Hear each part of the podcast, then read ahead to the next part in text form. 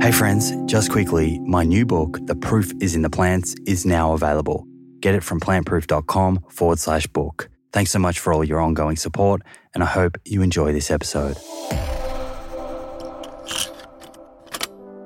This is Frankenfood. It's packaged up with super long shelf lives. This food should not be the staple items in your diet if weight loss is your goal. These foods typically contain less micronutrients, uh, and that leaves your cells less satisfied and, and, demanding more. They're specifically engineered by, by food scientists to, to keep you wanting more. And that's what this clinical trial showed. I know that people preach moderation, but, but my moderation is within the context of a healthy dietary pattern. And don't get me wrong, there is still a time and a place for treats. Redefine what those treats look like. For example, dates or dark chocolate or chocolate coated bananas or chocolate coated blueberries. These are very calorie dense foods and, and what I would call treats within the context of a super healthy dietary pattern.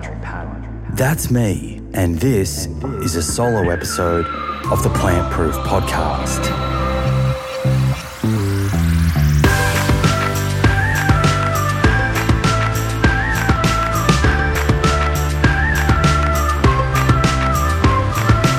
Howdy, friends. How are you? I hope you're doing well and having a fun week.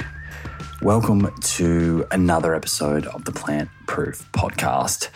Today's subject matter being healthy weight loss.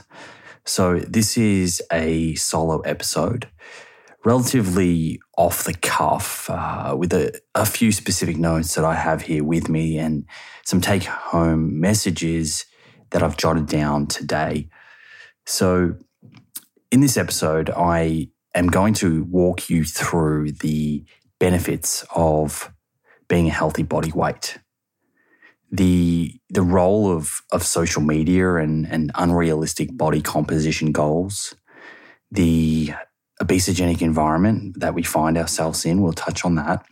The science around fat loss, which is obviously something that's incredibly interesting that I find incredibly interesting and something that I've been doing a, a lot of writing about uh, in my book.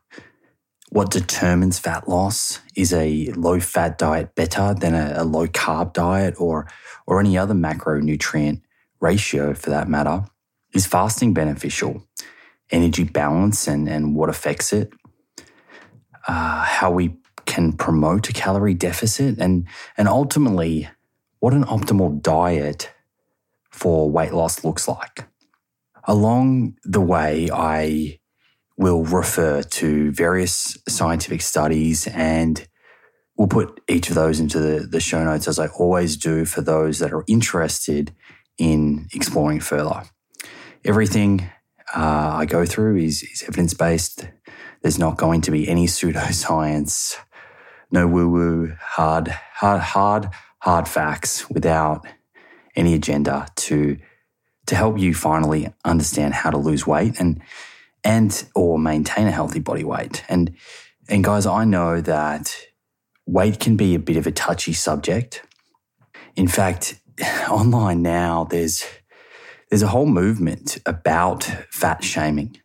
And really a lot of folks suggesting it's it's politically incorrect, almost politically incorrect to talk to people about losing weight. And that makes approaching this topic a little bit scary. I want to make it super clear. I am spending the next hour or so of my time with you to hopefully provide you with information that helps you with your health. Information that I've picked up from, from reading scientific papers and talking to experts in this area, whether they are lifestyle medicine practitioners or endocrinologists, people that specialize in hormones, obesity physicians, bariatric surgeons, psychologists, etc. And this this episode is not about achieving a size 6 or a size 8 body or striving to to change your body shape based on what someone else looks like. And I'm not saying there's anything wrong with a size 6 or a size 8 body mind you, because for some people that is their natural body. So I don't want to offend those people either. This episode is about acknowledging that being overweight is a significant risk factor for a number of chronic diseases. And while we are all different sh- shapes and, and sizes, and, and we need to accept that, it doesn't hurt to understand the science behind weight gain and, and weight loss.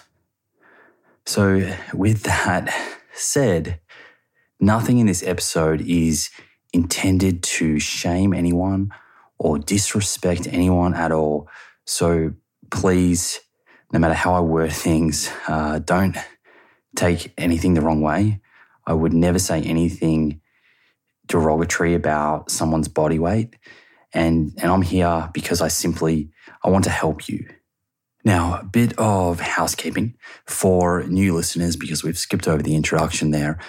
And I realize I haven't said who I am. Welcome to the show, firstly. Thank you for joining us. My name is Simon Hill. Usually I say that much earlier in the introduction. I'm the, the host of this show, the Plant Proof Podcast. I'm a physiotherapist, nutritionist, and currently writing a book on nutrition with Penguin, which will be published, I believe, later this year. And as soon as I, I have more information about that, I'm going to share it with all of you so that you can enter uh, in your email online to be notified when it's released and to help me choose what charities uh, 100% of the profits I receive from the book will be donated to. So that will be something that you and I can do together. And then over the coming years, I want to share the impact we have together. And I'll be documenting that by visiting the various places that we affect with the donations and and and documenting that in in hopefully in a video format. As always, I I hope that you get something out of today's episode that helps you become more mindful and, and conscious of the way that you are living your life. And that's what each of these episodes is, is about. It's a non judgmental, uh, non preachy space to talk about diet, to talk about being mindful of our decisions and, and an opportunity to, to sit down in a safe space and explore topics that often in short form on Twitter or on Instagram become very confusing and very heated very quickly. So, as I said, today is a solo episode. Often I have guests on the show, whether they are doctors, nutritionists, dietitians, or athletes, or, or people who have overcome chronic disease, and generally folks that are working hard to, to create positive change. But today it's just you and me. So you're stuck with me. To preface this conversation, I want to address body image and I want to make something really clear. And that is that you are beautiful regardless of your body weight.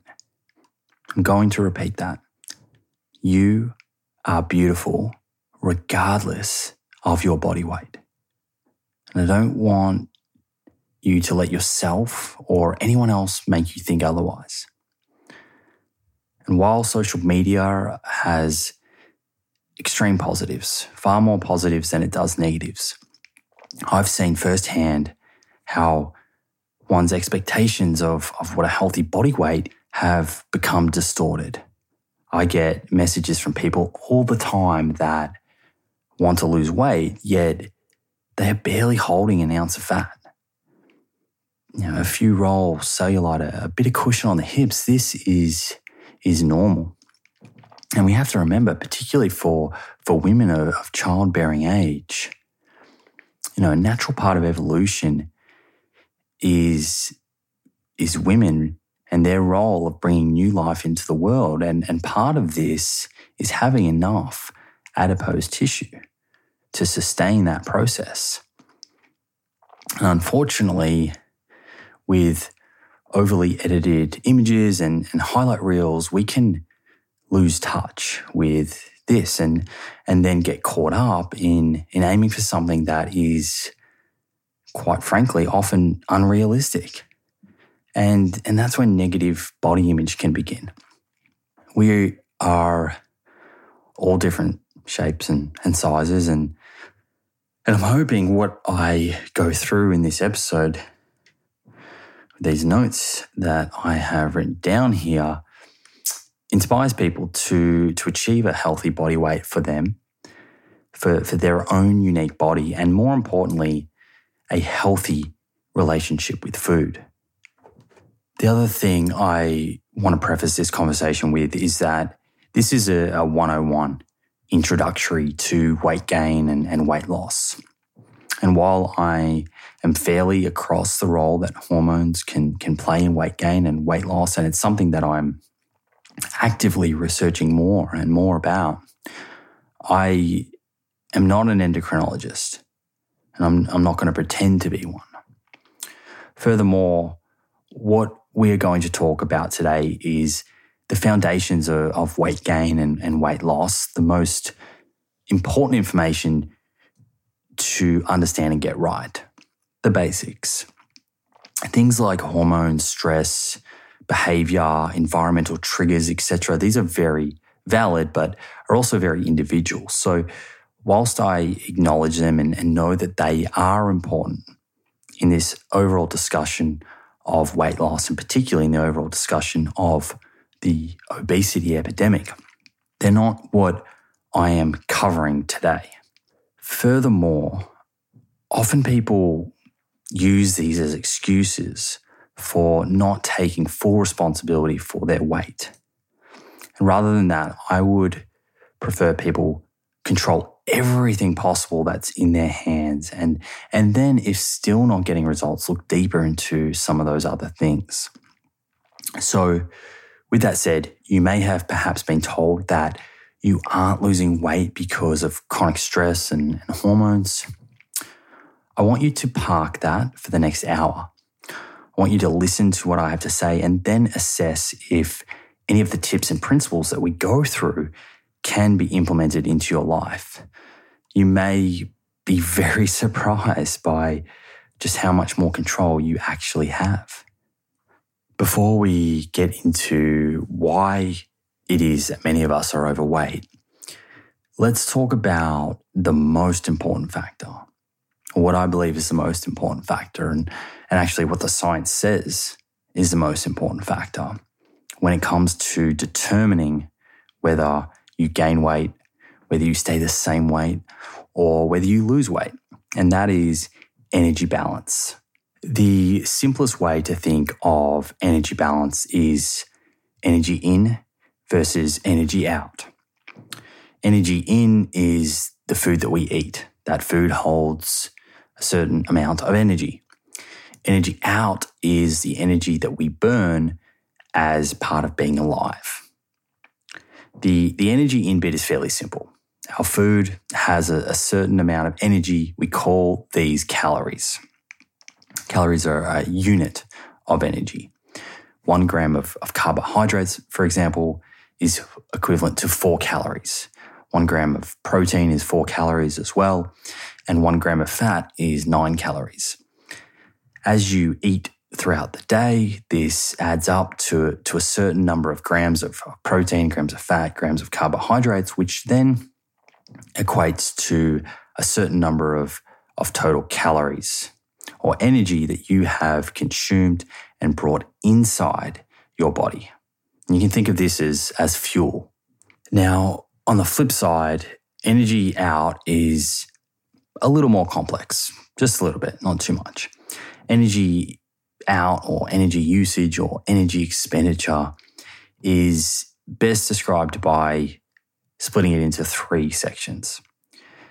The first being our basal metabolic rate or BMR, you may have heard it described as. This is the amount of energy that we burn literally just being alive, just being humans, doing nothing, breathing, blinking, etc. It's it's kind of similar to how your car uses petrol, a little bit of petrol, even when it's just sitting in idle. Our BMR actually counts for approximately 60% of the total energy that we burn per day, which is quite fascinating. We use a lot of energy for basic functions just to be alive. The second part of energy expenditure is the thermic effect of food. Essentially, digesting food, absorbing nutrients, storing nutrients, etc. All of this comes at an energy cost. It, it burns some fuel to perform that process. Protein uses the most energy, carbohydrates the second most, and, and fat the least. And this is often why you'll hear people say to include high protein foods in your diet if you want to lose weight. Essentially, that's because your body will use more energy to digest and utilize the protein compared to carbohydrates or fat. And we'll come back to this point a little bit later on towards the end of the episode when I provide a, a summary. For now, you, you don't really need to focus too much on the thermic effect of food. The third component of energy expenditure consists of non resting energy expenditure. So, this is essentially the energy that you burn through moving your body. And that can be through incidental exercise, which is often called NEAT. So I'll call that NEAT from here on. So that's incidental exercise like walking to your car, playing with your kids, walking your dogs, things like that. And then there's also dedicated exercise. So this is yoga, gym, running on the beach, things like that. I'm going to put a link to a graphic that nicely summarizes, explains what we just covered in the show notes. But essentially, the most important thing to understand at this stage is that the food we consume holds an energy value and that the energy we burn is based on our BMR, the thermic effect of food, and any movement that we perform, whether that is incidental or dedicated exercise. With regards to utilizing energy or burning more energy, the, the things that you can control the easiest are the incidental exercise, which, as I said, is often called NEAT, and dedicated exercise. You can also do some tweaks in your training program to promote a, a higher percentage of muscle, which will increase your basal metabolic rate. And does this because muscle tissue requires more energy at rest. But that's something we'll, we'll come to a little bit later on with some of my parting tips in the summary. And finally, the other thing that you can do to modify the amount of energy you're burning is increase the protein in your diet. We spoke about the thermic effect of food and the fact that protein requires more energy to, to digest. Again, we'll come back to that at the end. At this stage, what I want you to realize is that ultimately, if we want to lose weight, we need to be consuming less calories or energy from our food than we are burning. So we can, when we're looking at energy balance, we can control the amount of energy we are bringing into our body, and that is through our food and looking at our dietary pattern. And at the same time, we can also control areas of the energy that we are expending, which is what I just covered. So that is energy balance 101. Okay, so now that we have covered that, why are so many of us in Western populations overweight today? What is what's going on?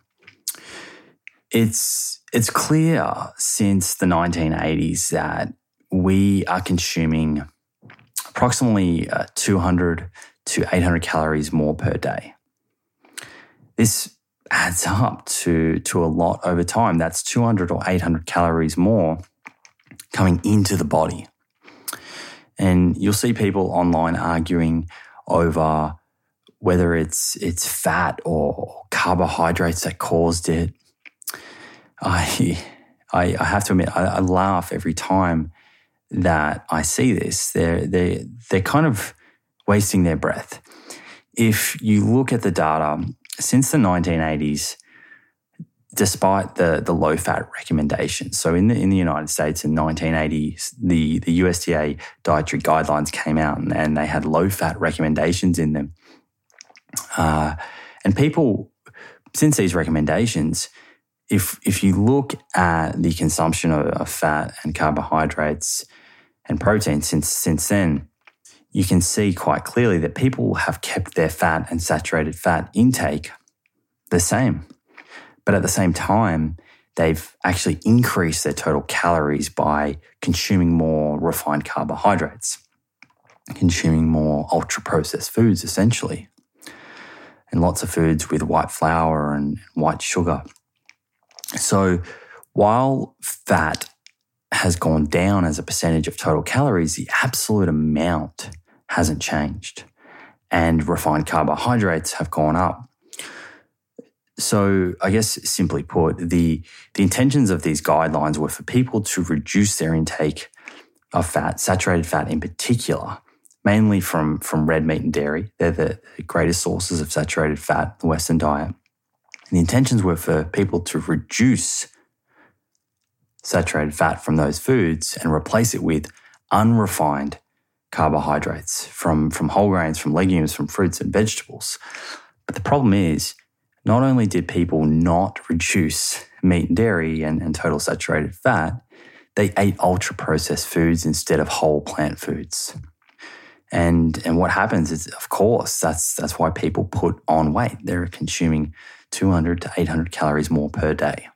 And I think this is best summarized, uh, as I've heard Dr. David Katz say before. There are many ways to eat poorly, and it seems people are really committed to exploring them all. So we really need to stop this argument of fat versus carbohydrates. We, we know unsaturated fats are particularly healthful. We know saturated fats should be limited. We know refined carbohydrates should be minimized. We know unrefined carbohydrates like whole grains and legumes should be consumed in abundance. Carbohydrates and fat are umbrella terms. They tell us nothing about the quality of one's diet. And really, it, by, by using those terms, it just plays directly into the hands of the food industry. Reducing food in this way to nutrients is it's called nutritionism and it's largely why so many of us struggle knowing what to eat. You can Google that, Google nutritionism and, and read about the, the history of that and the use of it by the food industry. We focus on, on protein and carbs, etc., when we should be focused on the food groups and, and the overall dietary pattern. Okay, so sticking to this point about why so many of us are obese or overweight today. On top of eating more calories, we, we are moving less due to sedentary lifestyles that we've built for ourselves or other people have, have built for us. Thank you, Bill Gates. Thank you, Steve Jobs. Thank you, Internet. I'm only kidding. I'm a big user of the internet. I'm a big fan of Steve Jobs and I'm a big fan of Bill Gates. So I'm only kidding. But, you know, technology, it, it has arguably improved the world considerably more than the health challenges that it poses or, or somewhat created or at least been a part involved in. But we must acknowledge that with this technology, people are sitting around more often and that's really another topic or debate in itself. But but given that we are eating more and moving less, I actually just said that. I promised myself not to say that. we we are eating more and moving less. These are terms that have been regurgitated over and over. I promise you, I'm going to give you more of that in this episode. But but really, we are we we are eating more. We are moving less, and you know, now that you understand energy balance, it makes sense. People are becoming more and more overweight and obese. The, the more you eat, the greater your energy intake. And the less you move, the lower your energy expenditure. The net result of this is clearly a calorie surplus for, for many people. They're consuming more energy than they're burning. So, why such an increase in, in calories consumed? The, the biggest reason that people are consuming more calories is that our food environment has changed. This is this is really important to acknowledge. And and no, bef- before you, you jump the gun, I I'm not saying that we are all completely innocent here. I'm not about to just blame the environment. We do have some responsibility and some accountability too. All of us do. So hear me out on, on this. In our current environment, often described as the obesogenic environment, we are all faced with an uphill battle, a struggle, whatever you want to call it, when it comes to managing our body weight. The food environment has been specifically set up, particularly over the past four to five decades, to promote the overconsumption of calories. What do, what do I mean by that? Well, the, the cheapest and the easiest products, the most convenient products, are usually the least healthiest. They are ultra processed foods that don't satisfy our body as well as whole foods. And, and thus we, we end up consuming more calories than we require. And I was just looking at an article today about ultra processed foods and it's quite staggering. The, the average Australian gets around 40% of their calories from ultra processed foods. The average American, I believe it's 55 to 60%. And in the UK, it's around 50%. So this is quite typical of Western populations getting, you know, around about half of all of their calories from ultra processed foods. And we know that these foods don't satisfy our body. And then we know that they lead to the overconsumption of calories. We know that from clinical trials.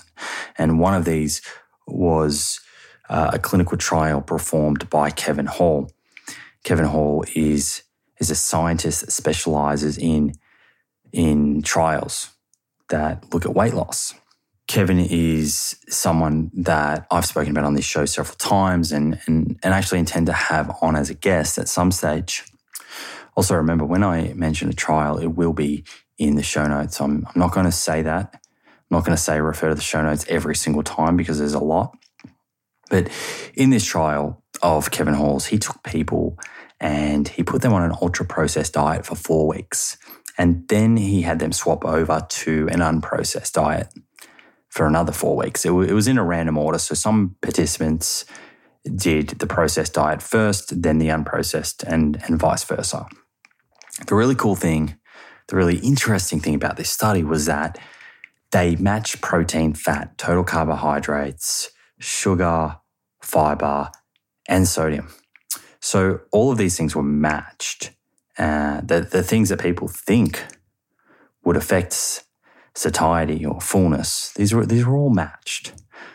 They told people to essentially eat until they were full and provided them with the meals in, in an inpatient metabolic ward setting. So this is people checked into a into a hospital environment for the duration of the trial.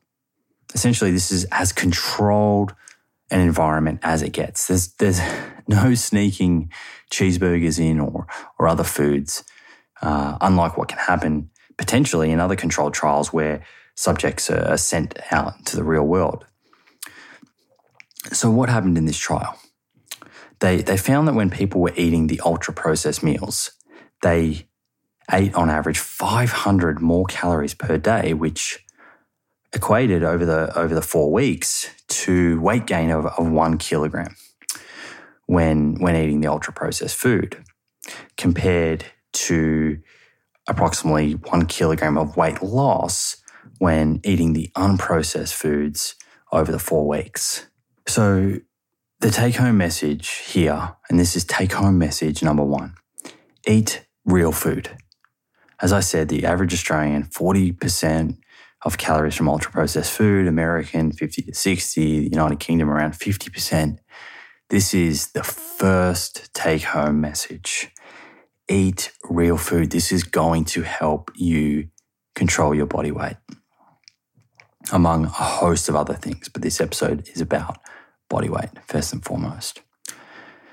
This is this is frankenfood. It's packaged up with with super long shelf lives. This this food should not be the staple items in your diet if weight loss is your goal.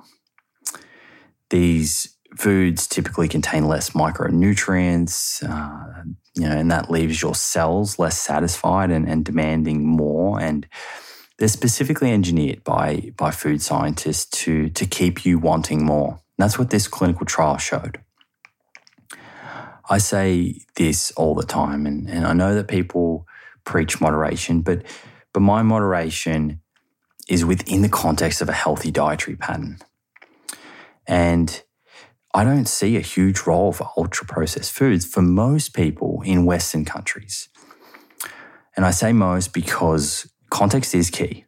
If, if someone is severely underweight or, or lacks food security, then that is a different scenario to, to what I'm referring to. Clearly, for them, priorities are different.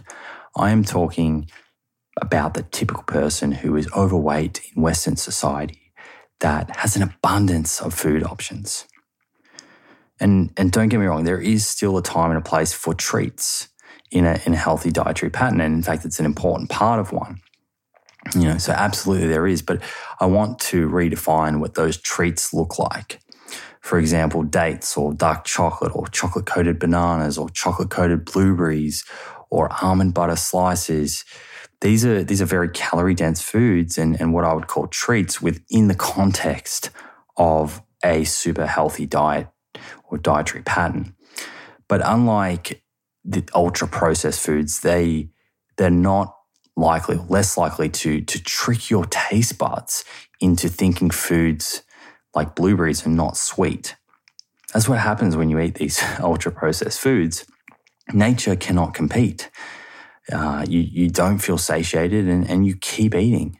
So whether it's it's vegan or not, if if weight loss is your goal, minimizing ultra processed foods like packaged biscuits or packaged cookies or long shelf life muesli bars, Coco Pops, etc., is definitely going to be helpful. So, ultra processed foods is one area where we're going a bit wrong, which is definitely affecting our, our weight.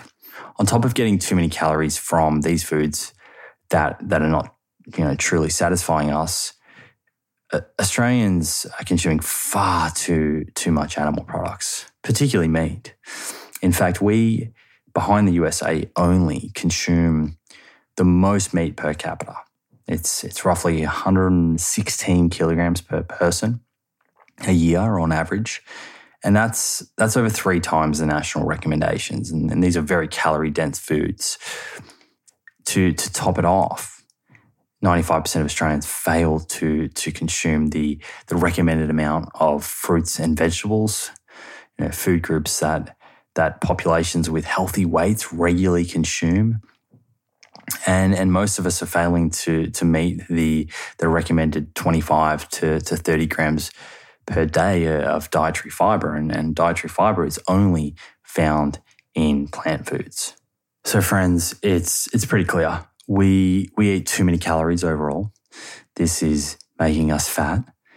The the reason we eat too many calories is because we're getting our calories from the wrong food sources.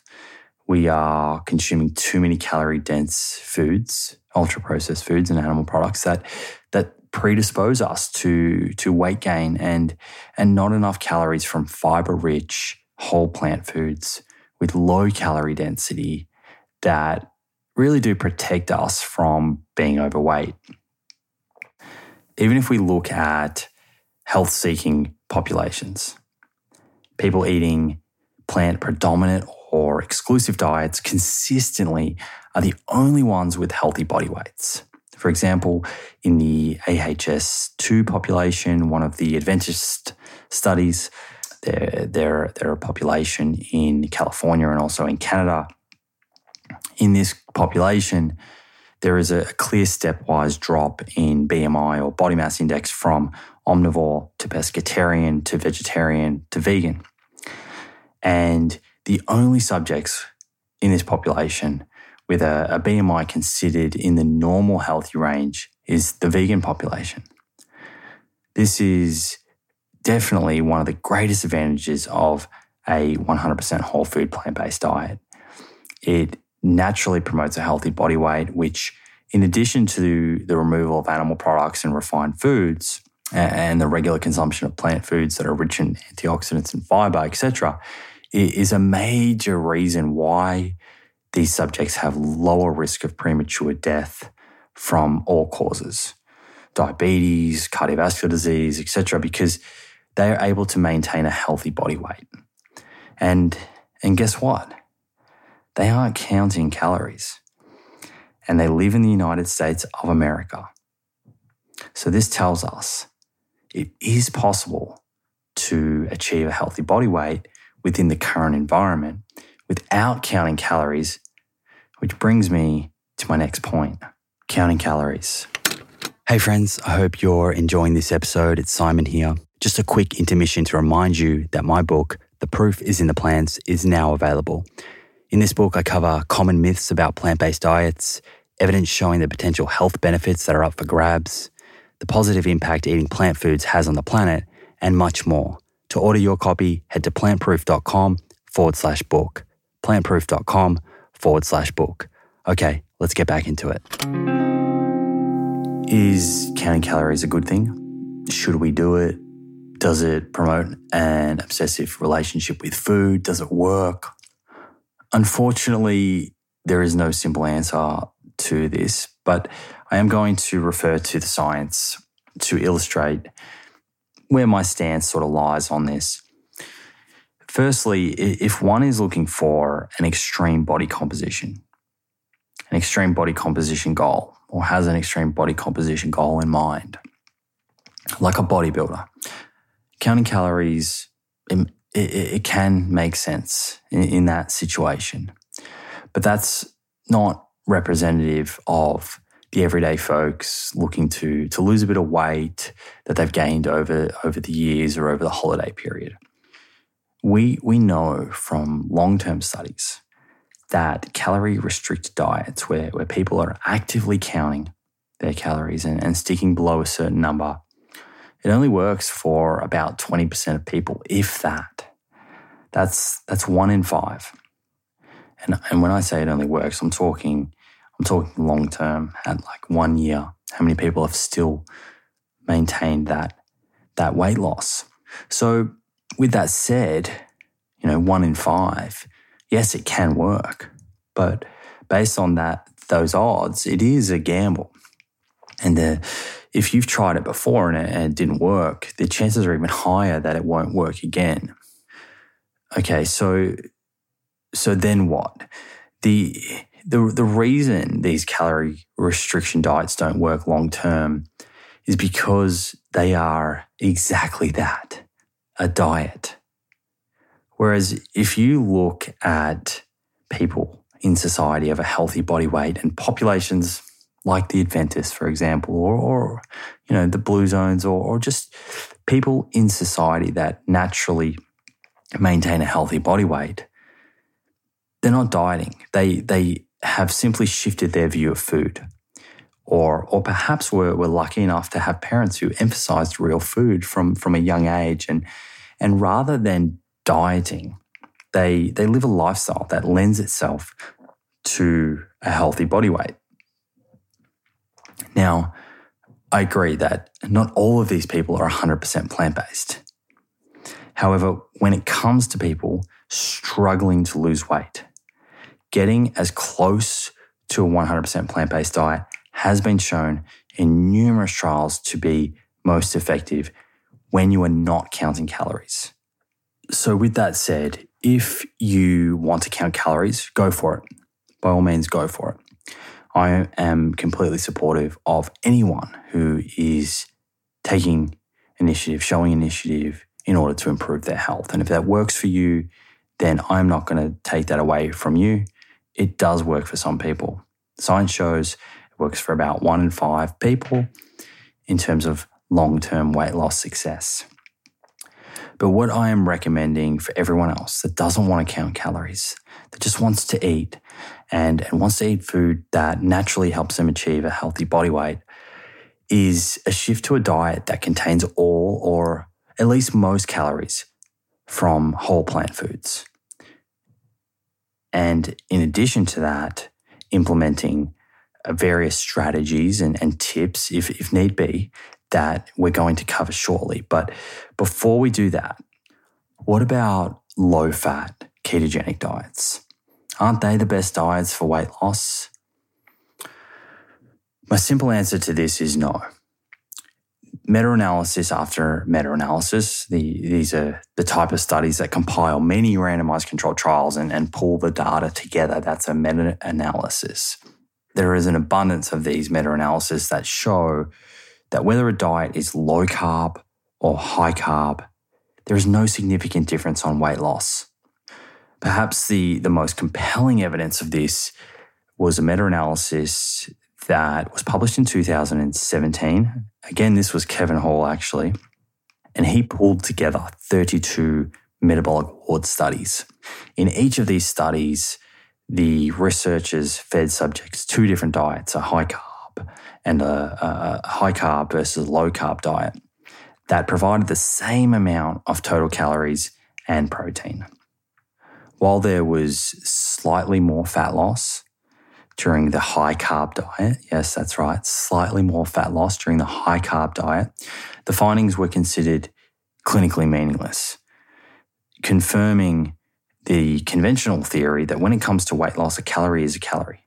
So in these two diets, high carb versus low carb, if they matched the calories and the protein, there was no difference. There was no significant difference in the amount of weight that people lost. At the same time, these findings, I must say, they they really did put to rest the the sort of carbohydrate insulin model, uh, a long held theory by sort of low carb proponents that had suggested that carbohydrate rich diets uh, were particularly fattening because they, they promote in, increased insulin secretion, which in turn directs dietary fat to be stored in, in adipose tissue rather than being used as an energy source, or so their theory was. But it's a nice theory, but it didn't stand up. In fact, controlled trials show that, if anything, ultra low carb diets, like the ketogenic diet, for example, lead to less fat loss and more muscle loss. So you may be wondering why then do these diets seem to be popular? You, you may have heard of a, a friend who lost weight on a keto diet, or you may have tried it yourself. Firstly, it's important to understand uh, our bodies store roughly 500 grams of glucose as glycogen, glucose being uh, the most simple form of, of sugar from, or simple form of carbohydrate we can store 500 grams of this as glycogen in our muscles and, and liver. You may have heard of athletes talking about carbing up before an event. That is to, to replenish their glycogen. So we store 500 grams of, of carbohydrate, let's call it that. And with each gram of carbohydrate stored in our body, mainly in our muscles, also in our liver, three grams of water are also stored. So when you combine all of that, we hold about two kilograms of water and glucose. When you adopt a low carbohydrate diet, you deplete this storage. So it's not uncommon to see a big drop on the scales, but this is not fat. This is water and your glucose stores. And as soon as you have a bread roll and or a cookie or, or muffin or whatever, it'll it'll all come straight back. Secondly, ketogenic diets usually advocate for the removal of heavily refined processed foods. That's actually something that we agree on. And no doubt that helps people lose weight as they cut out donuts, cakes, biscuits, etc. But, but that's not a feature of a ketogenic diet. You can cut out these sorts of ultra processed foods as any part of any dietary pattern. And in fact, I'm recommending it by telling you to get most or all of your calories from whole plant foods. In addition to that, we we often this one this one does make me laugh. I shouldn't laugh. Um, we often hear people on the interweb saying keto diets burn fat. And, and that's true. when you are not consuming carbohydrate, your body, as a survival mechanism, this is a survival mechanism for when periods of famine, when there was no food around. When, when you're not consuming carbohydrates as a survival mechanism, your body switches to burning fat. But the key thing here, friends, is, and I really, really want you to make sense of this. The key thing here is you're burning dietary fat, not stored fat. The only way to burn stored fat is to get into a calorie deficit. And as I just mentioned before, trials have consistently shown there is no benefit of a keto diet compared to other diets when it comes to burning stored fat. Furthermore, most people eating uh, an animal based keto diet, at least, they, they see their cholesterol skyrocket and they become so insulin resistant that they struggle to, to reintroduce carbohydrates with, without issues. So, the bottom line for me on, on low carb diets is that they're no superior for, for weight loss. They are not easier to adhere to. And they're not a dietary pattern associated with reduced risk of cardiovascular disease, diabetes, etc. If it's working for you and and and you've lost weight, then I absolutely applaud you. I'll take my hat off to you for that. Um, I take my hat off to anyone who has lost weight by by making changes to their diet. But but I would think uh, about whether it's the best option for your long term health.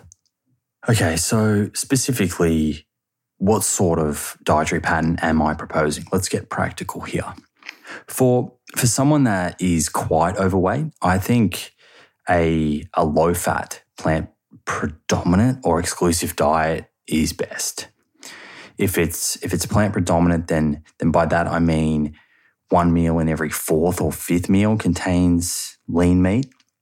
However, preferably, and what I'd like to see people adopt is a complete shift in their mindset and a move to to a 100% whole food plant based diet. And and and why? Because I believe that when adopted as part of a lifestyle, this will lead to the best long term results. And such a diet would provide the majority of calories from fruits, vegetables, whole grains, and legumes, with moderate inclusion of, of nuts and seeds. And personally, I don't recommend counting calories. It's all about the food choices, thinking about what foods your nutrients are coming from. If you get that right, you get the food groups right, the macronutrients will take care of themselves. Eating until you're satisfied but not eating ultra processed foods and, and minimizing or not having animal products. If you're finding you're hungry after meals, then there are some foods that you can go to that are very satiating but low calorie. These are these are foods like boiled potatoes or oatmeal or beans and lentils. While it, it may sound a little foreign, you can you can still use the same spices and seasonings, etc., that you always use, and and really in no time, you you you will be cooking and preparing. You won't even be thinking about the foods that you've left behind, and and you'll be surrounded by a whole new variety of foods and, flavors that you you mightn't have yet experienced in your whole life. A few other tips I recommend that that can help you feel fuller for longer because I know that is uh, perhaps something that people struggle with. And maybe you're listening and thinking, well, I do, I do eat a 100% whole food plant based diet or close to 100%. Maybe there's some processed foods in there, but you know what I mean? Like you're trying your best and, and you're doing it with, with as many whole foods as possible and you're still not losing weight there are some other tips that that I have to help you feel fuller for longer. And the first of those is having a glass or so of water 30 to 60 minutes before your meal. A lot of the time we think we're hungry, we're actually thirsty. So staying hydrated is really important. And 30 to 60 minutes before having the meal, at least having a glass of water. The second is having a big salad before your dinner. You can even put the, the boiled potato into this. And, and what that will do is you'll fill up on a very high volume, very low calorie salad before your main meal comes out. And most likely, it will mean that you can have a smaller portion size for your main, or you can stop yourself from going back for seconds. The third thing is out of sight, out of mind principle. If, if you have ultra processed foods at home, chances are they're going to get eaten. So, to protect your calorie deficit, start at the grocery store. Do not shop on an empty stomach ever. Okay, number four. If you are stressed or perhaps just had an argument, we all know what that feels like. Try not to sit down then and there and, and eat. Instead, take a breather, go for a walk, calm down, come back and eat when you are relaxed and when you can be mindful of the food that you're about to eat and, and how much you're about to eat. Number five, stick to solids where you can. While I'm a I'm an advocate for smoothies and I think they do have their place, if if someone is trying to lose weight and perhaps perhaps struggling or not getting the results that that they are looking uh, to achieve, smoothies are, are, one of the first things that I would suggest to look at changing up. You know, chewing your food will will ultimately lead to to greater satisfaction, satiety, fullness. Okay, so that's some some tips to to help you set up your dietary framework, some tips to help you stay fuller for longer. What about exercise? Where does that fit into this? We spoke before about energy balance and within energy expenditure, the role of exercise. Both NEAT or incidental exercise, like playing with your kids or cleaning the house, as well as dedicated exercise like going to the gym. Uh, both of these help increase the amount of energy that you burn. But what I want to make really clear, and as a take home message here, and this is from the science, is that you cannot out exercise a bad diet. In fact, I personally see this as one of the biggest areas where people come unstuck in their quest to lose weight. They they feel like they need to pound the treadmill and they're doing that and they're working so hard in the gym but they're not achieving the results that they're after. And the problem is studies show that when people do this and, and go to the gym and, and do a lot of cardio they actually compensate and and they eat more and they do less NEAT less incidental exercise like like cleaning the house or walking the dog or taking the stairs they stop doing these things because they have gone to the gym. So overall, the the decrease in weight is less than that than than what they would expect, and and they can become somewhat disheartened for for for all their efforts because they have been showing up to the gym and they have been showing up to yoga or they have been showing up to F45 and and giving it their all. Um, just slightly unconscious of the effect that that's having on the amount of food that they're they're then eating and the the reduction in incidental exercise that they're doing as a result. I actually think it's far more beneficial for those wanting to lose weight to to do resistance exercise versus cardio firstly and and then trying to to keep their NEAT up keep it at the level that it's at or increase it. And also be careful not to eat too many extra calories just because you did a workout. The, the resistance exercise, that's important because that will help build muscle. And as I said earlier, muscle requires energy at rest. So it helps increase the basal metabolic rate or stop it from, from reducing as much as you lose weight. So the take home point here is don't use cardio as an excuse to, to sort of get lazy with your, your NEAT, your incidental exercise. Keep that up. keep your, your step target up or, or whatever incidental exercise activities you do.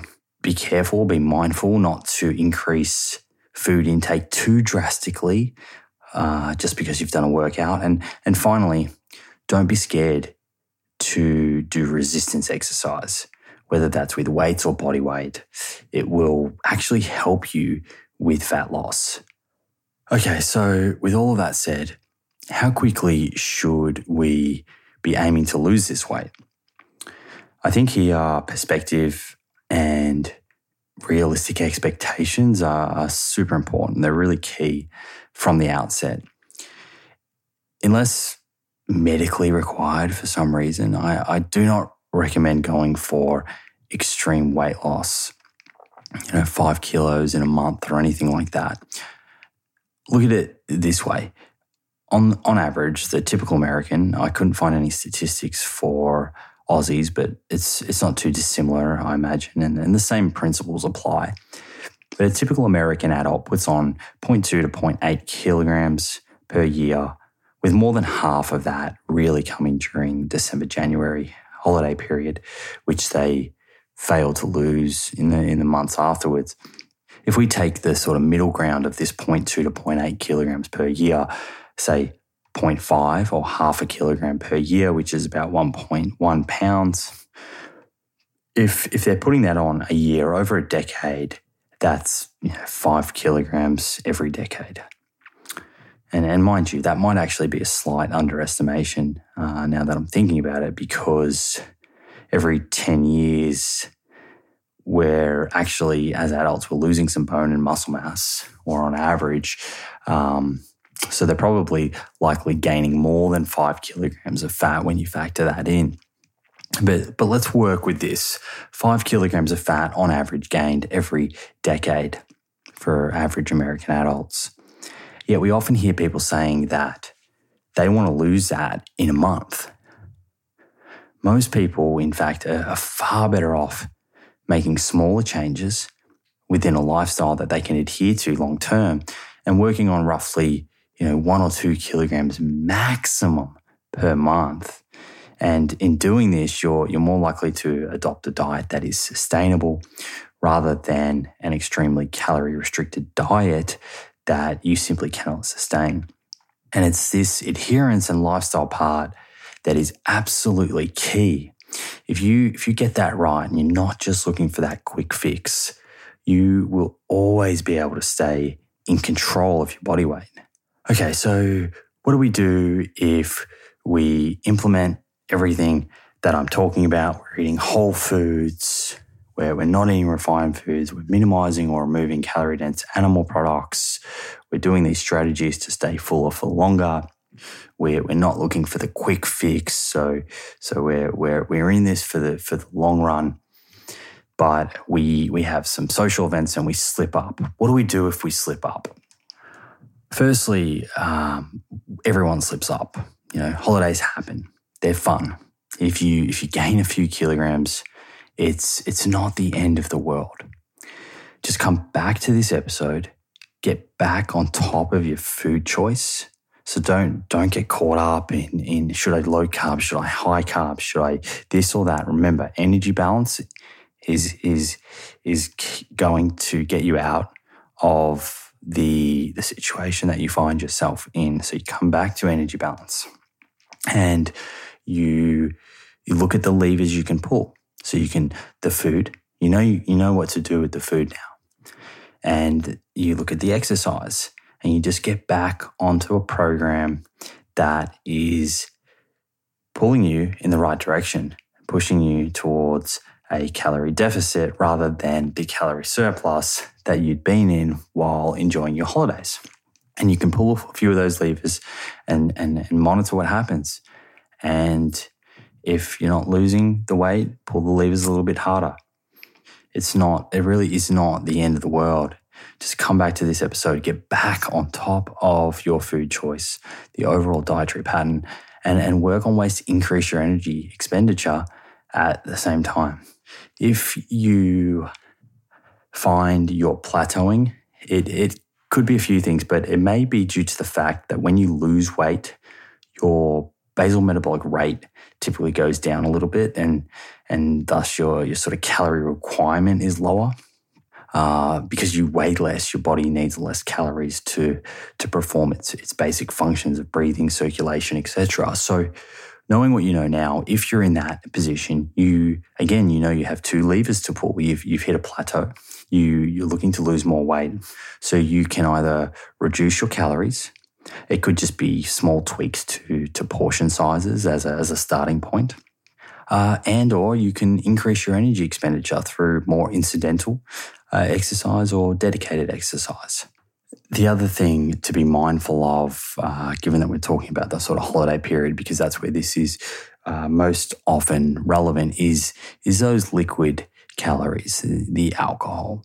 You can you can eat well all week. You can be in a slight calorie deficit naturally, just due to sort of good food selection, and and then the eight weeks on the weekend puts you into a surplus. I'm not saying don't have a drink, but but be mindful that alcoholic beverages, in particular uh, beer and, wine and spirits and, and sugar sweetened soft drink, they do tend to have a lot of calories. And while we're speaking of slipping up here, that actually reminds me to touch on intermittent fasting. I know a lot of people send me questions about intermittent fasting. It's a tool that I have used and I still use. Uh, while I'm, um, I'm a proponent of intermittent fasting, I, I'm not going to go all woo woo on you here the the reason I like it, and um, you know, other than the emerging benefits, which which are fascinating, but admittingly, uh, we need some more vigorous science to sort of tease out uh, some of these other potential benefits of intermittent fasting. Is that intermittent fasting is a great tool for regulating energy balance. I use it personally based on on how I've been eating or, or how I know I will be eating. So, what I mean by that is, say, for example, I've had a few days of lots of eating, perhaps you know, multiple two, three nights in a row down at Eden with friends, and the food's delicious at Eden. Um, the, the, it's very healthy, but my friends tend to want to to order the entire menu, um, which is great. But I end up eating so much, and I will I'll bring in intermittent fasting for for a few days until I feel back to normal. And how I use intermittent fasting is a, an eight hour eating window. So I'll bring it in for two or three days where I will only eat between midday and 8 p.m., which essentially just means I skip breakfast, um, which is really easy to do. This and, and and this whole notion of needing regular meals throughout the day to, to sort of boost your metabolism, this is a this is a myth. It's it's a it's a big myth. So don't stress about that. Uh, and it's actually good to give your digestive system a bit of a rest every now and then if you can. And the same goes if I know I have a few weekend commitments in advance where I'll be indulging uh, more than normal. In the in the lead up, I may do intermittent fasting for for two or three days prior, and and in doing that, you know, I may eat 600 calories in a, in a sort of standard meal. So I'm eating 600 calories less on each of those three days in the lead up. And it's just giving me some extra calories, a bit of a buffer up my sleeve to, to enjoy myself over the weekend. The only caveat here is that I wouldn't recommend saving calories in the week by skipping breakfast in order to justify drinking on the weekend. While that may sort out energy balance, the, the overall nutritional composition of your diet is going to suffer immensely. So I'm definitely not recommending that. Finally, while I said at the beginning that this wasn't going to be a deep dive into hormones, and I might actually get an endocrinologist on to do that at some stage. Given there are a lot of young women who, who listen to this show, I do quickly want to talk about the menstrual period. It's completely normal to want to eat more, particularly in the, in the week leading up to menstruation, as your your metabolic rate goes up. That's a that's a natural part of menstruation is that the metabolic rate goes up, and that means that the body requires more more energy. It's using more energy. Specifically, during this time, you need up to 300 calories more per day in that week. So, all I want to say here is if you're dieting and you're dieting strictly, just be conscious of this. Your, your body actually needs those calories. But if you are dieting and you do have goals in mind, just be mindful to have healthy snacks on hand. Often women that are that are trying to lose weight and perhaps are not getting the results that they're after find that they overindulge a bit during this week. So with that said, just be mindful. Firstly, it's totally normal to, to be more hungry. Have healthy snacks on hand. And as I said, usually the body needs up to 300 calories more per day, which, as an example, is roughly half, a, half an avocado on a piece of whole grain toast. Okay, so let's close this one out with a recap and some take home messages. Yes, it's true. Uh, ultimately, energy balance is king when it comes to weight loss. But remember, you can lose weight by restricting yourself to, to three Mars bars a day, for example, or, or simply doing a prolonged fast. Neither of these, though, is healthy or sustainable. So, ideally, you want to promote a calorie deficit with foods that are known to improve health outcomes, irrespective of weight loss. They have inherent properties that, that get to work to improve your health even without weight loss. That is the, the true measure as to how powerful and how healthy a, food really is. Foods known to reduce your risk of cardiovascular disease, type 2 diabetes, high blood pressure, high cholesterol, etc rather than focusing in on macronutrients and getting distracted by fat, carbohydrates, protein. The single most important thing to focus on is the sources of your nutrients, the food themselves. So, with that said, here is 11 take home points. Number one, try to get all or most of your calories from fruits, vegetables, whole grains, legumes, nuts, and seeds in their whole or minimally processed form. So try and get all or most of your calories from fruits, vegetables, whole grains, legumes, nuts, and seeds in their whole or minimally processed form. And I have a blog at plantproof.com with a healthy plant based food pyramid that I've put together to show you these food groups that you want to be consuming on a regular basis to, to promote healthy body weight and to promote optimal health. Number two, cut out or significantly minimize the ultra processed, refined foods. If it's not in your pantry, you won't eat it. This frankenfood or whatever you want to call it, that's designed by food scientists, it's it's not nourishing your body and it tricks your taste buds into thinking that whole plant foods from nature are not sweet enough. So try, try to shop more to the perimeter of the grocery store rather than in the middle aisles. That's where uh, a lot of the ultra processed food tends to be. Number three, you do not need to cut carbohydrates. A low carb diet is not superior to any other diet for weight loss and is is definitely not associated with as good outcomes with regards to uh, avoidance of other chronic diseases when you compare it to, to diets, for example, that are high in unrefined carbohydrates from foods such as whole grains and legumes. And you can look at the blue zones as an example. If, if a low carb diet has worked for you, that's fantastic, but perhaps consider if it is the best option for your long term health.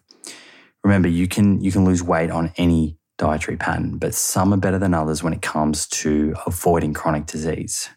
Number four, eat plenty of plant foods high on the satiating index. These are foods that keep you fuller for longer, like potatoes.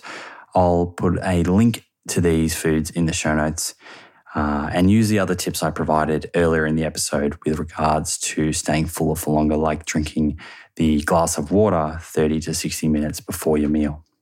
Number five, eat plenty of foods rich in plant protein, such as beans, lentils, tempeh, and tofu. Protein has a high thermic effect. So, if you recall from early on, what that means is that your body will use a lot of the energy in that food to, to, to digest, absorb, and, and utilize it. Essentially, think of our body's ability to use protein as highly inefficient, which means it, it requires a lot of energy, which is actually a good thing when you are talking about fat loss. You may read online to target upwards of 1.5 grams per kilo of, of lean body weight, which for, for a 70 kilogram woman that is, say, 20% body fat, that's 56 kilograms of lean mass. And if you multiply 56 kilograms of lean mass by 1.5 grams, that gives you a target of 84 grams of protein per day. I actually don't think you need to, to count as long as you're including the protein rich foods that I just reeled off. Um, particularly, these are, these are all mainly legumes um, in your meals.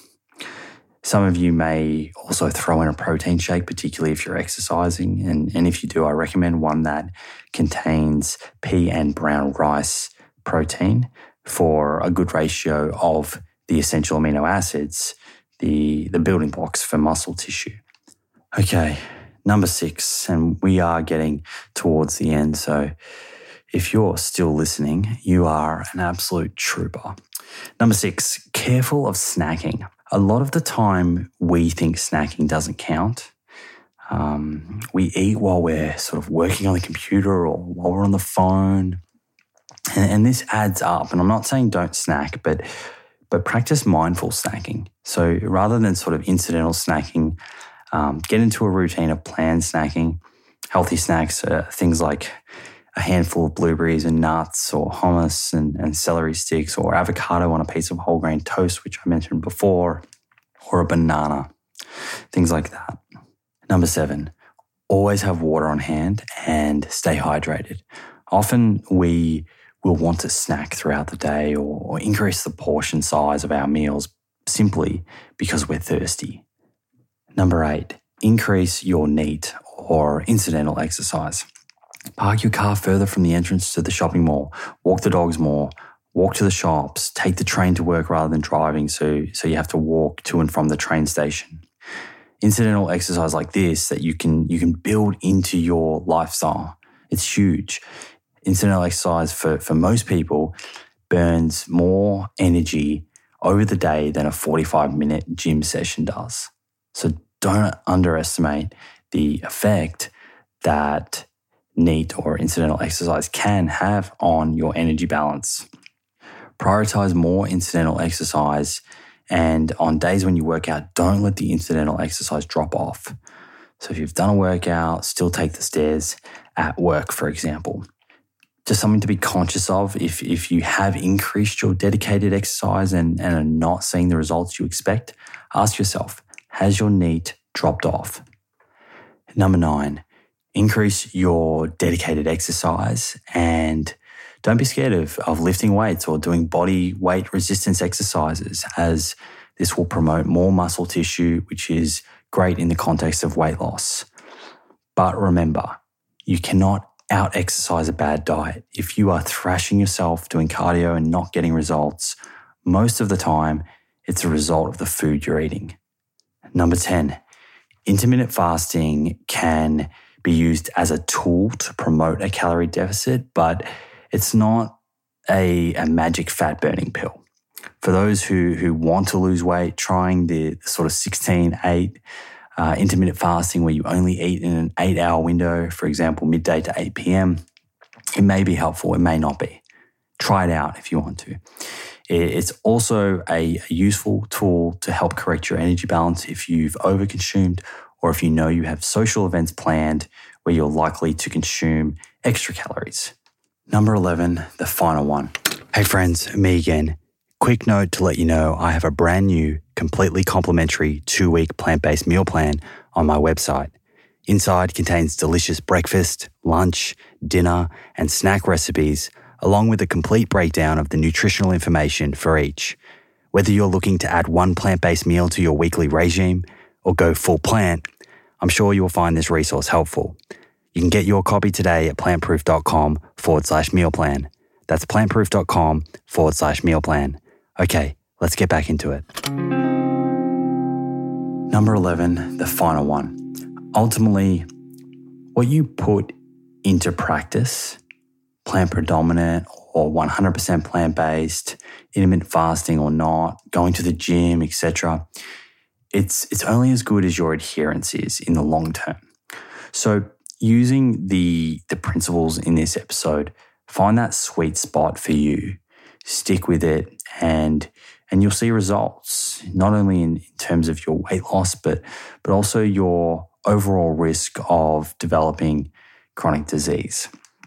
And remember what I said about not needing to lose so much weight so quickly. So some of these things you can implement slowly. You don't have to implement everything from this episode all at once. In fact, that is most likely going to overcomplicate things.